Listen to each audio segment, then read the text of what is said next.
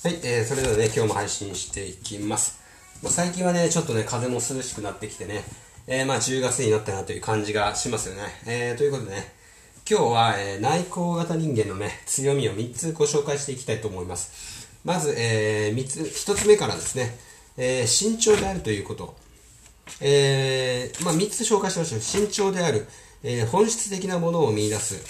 えー、集中力がある。この3つに関してですね、えー、説明していきたいと思います。まず慎重であるということからね、詳しく説明していきます。まずですね、えー、慎重であるっていうことが何で強みなのかというとですね、これね、相手を尊重している証拠であると、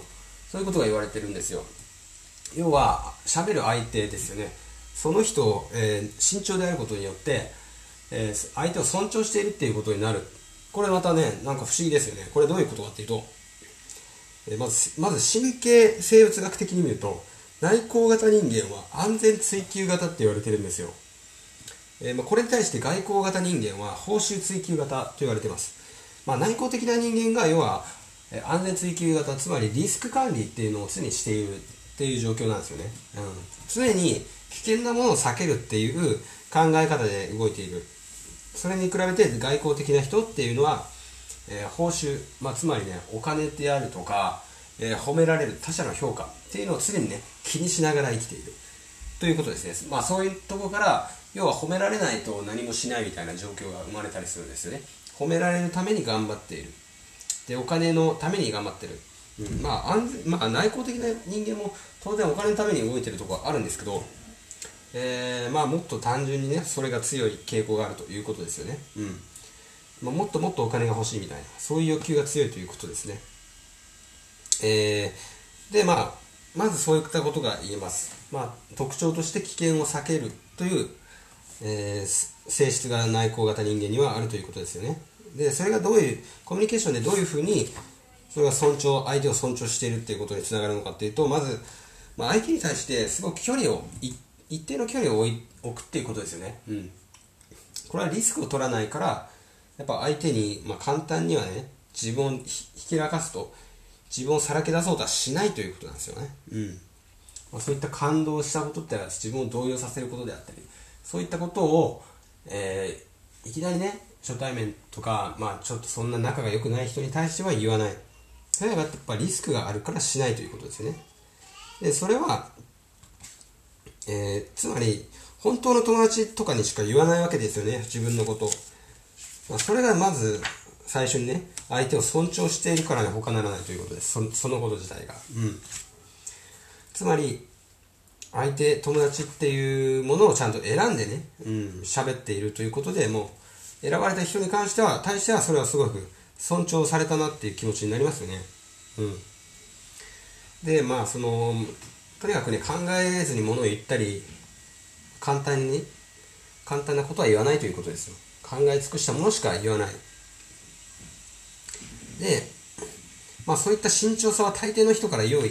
印象を持たれるらしいんですよ。いい印象を持たれる。うん。相手は何でかっていうと、まあ、真剣に向き合ってもらえていると感じて気分よくいられるっていうことですよね。まあ要は、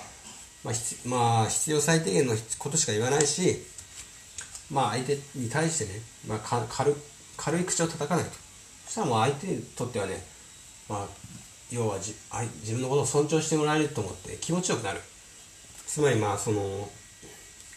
インタビュアーってことですよね、要は。あのー、まあヒーロー、ヒーローインタビューがあるとして、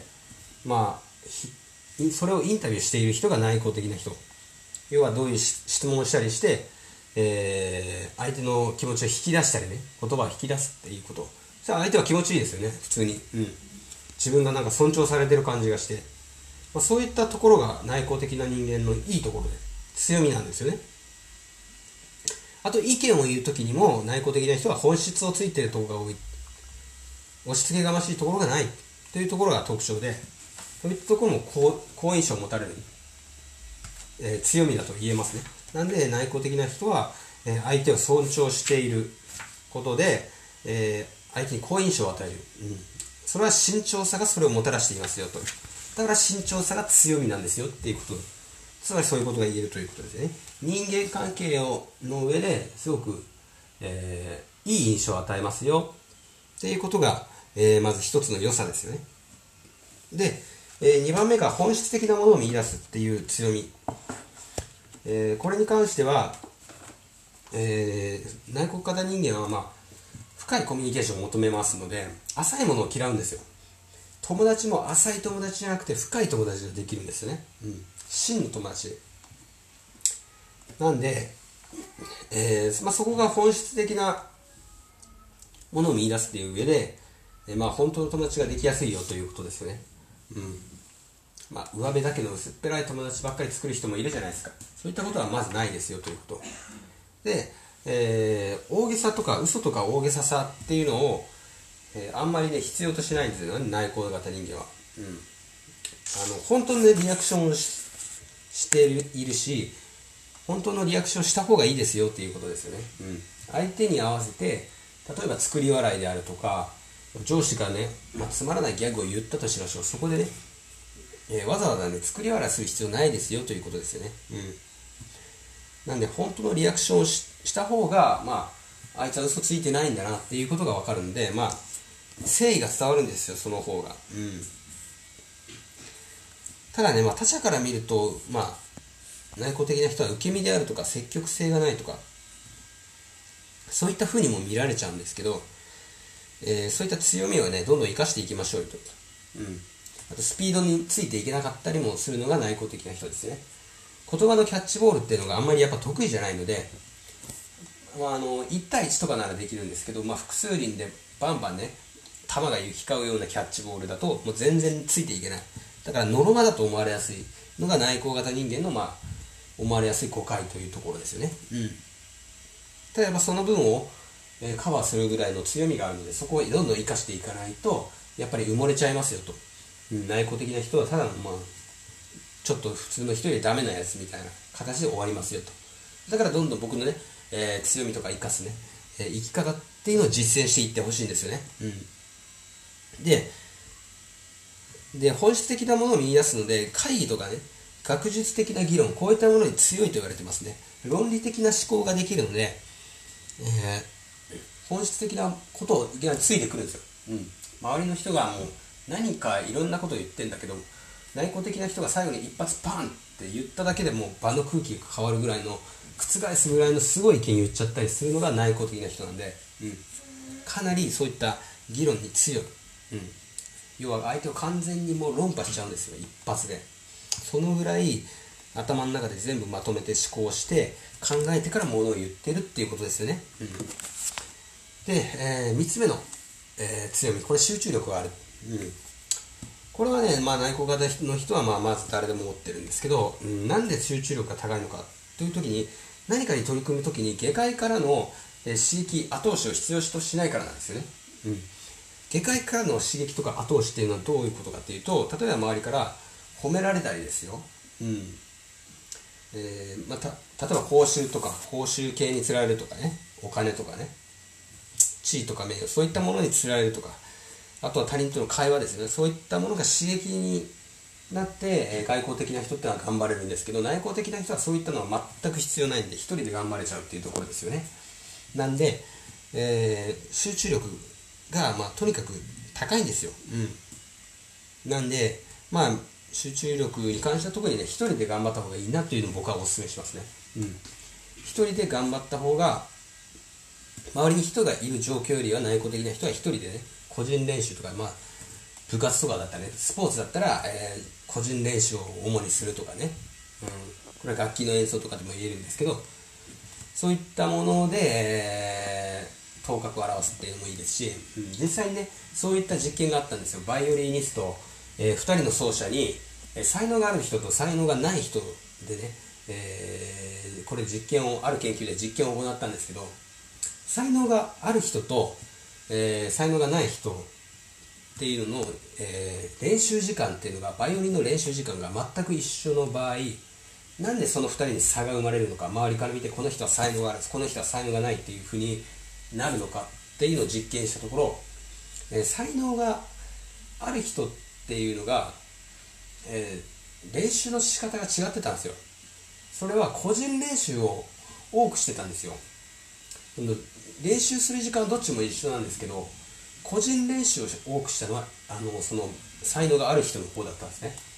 で才能がない人っていうのは、え人の前で練習をするとか教わって練習をするとか、まあ、そういった人の中で練習してたんですよ。だから上手にならなかったの。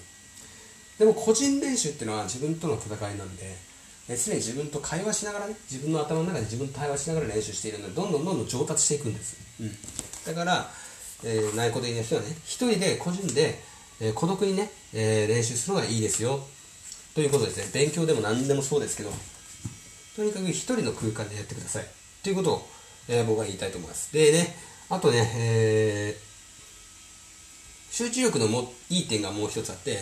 えー、集中力がすごくね相手を魅了するっていう存在を際立たせるっていう効果があるみたいなんですよね、うん、集中力がすごくオーラをまとうんで、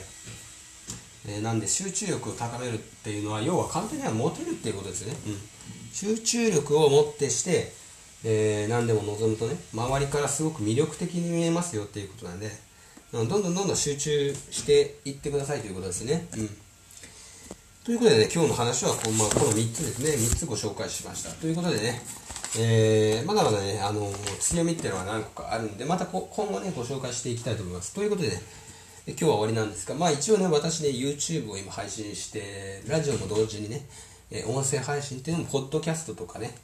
えー、スプーンとかね、いろいろまあ使ってやってるんですけど、まあ今後ね、えー、YouTube ってのはまあ基本的に僕宣伝の意味でやってますね。メインはね、音声配信。えー、例えば Spotify とかね、えー、えー、ポッドキャストとか、うん、Google のポッドキャストから、えー、Apple の方のポッドキャストっていうのがあるのかな、そっちの方とかで、えー、基本的に今後は配信していきますので、どっちかっていうとね、そっちで聞いていただければと思います。で、そっちの方がね、広告とかもね、つかないし、えー、まあ、音声だけで、まあね、携帯とかオフにした状態でも全然流れてくるんで、全然そっちの方がね、えー、聞きやすいと思うんで、僕のきもう話してるのは基本的にもう音声配信なんで、え、今後はね、え YouTube じゃなくて、えラジオ配信っていう方に、えどんどんどんどん切り替えていきたいと思っていますので、まあ、今後もね、ワイヤレスイヤホンが流行っているので、行くので、どんどんどんどん、あの音声配信というのが流行っていく、そんな時代になるっていうのは間違いないと言われているんで、えー、そっちの方ね、えー、やっていきたいと思って、まあ、どんどん、ね、最近あの投資家投資家じゃなく会社もね広告会社もどんどんどんどんあの YouTube ばっかりじゃなくて音声配信っていうのに投資していってるっていうのがあるんですよ、うん、現状。なんでね今後は、え音声だけで配信していきたいと思ってますんで、えー、まあ、そちらの方もね概要欄の方に貼っておきますのでそれでは、えー、また聞いていただければと思います。ではありがとうございました。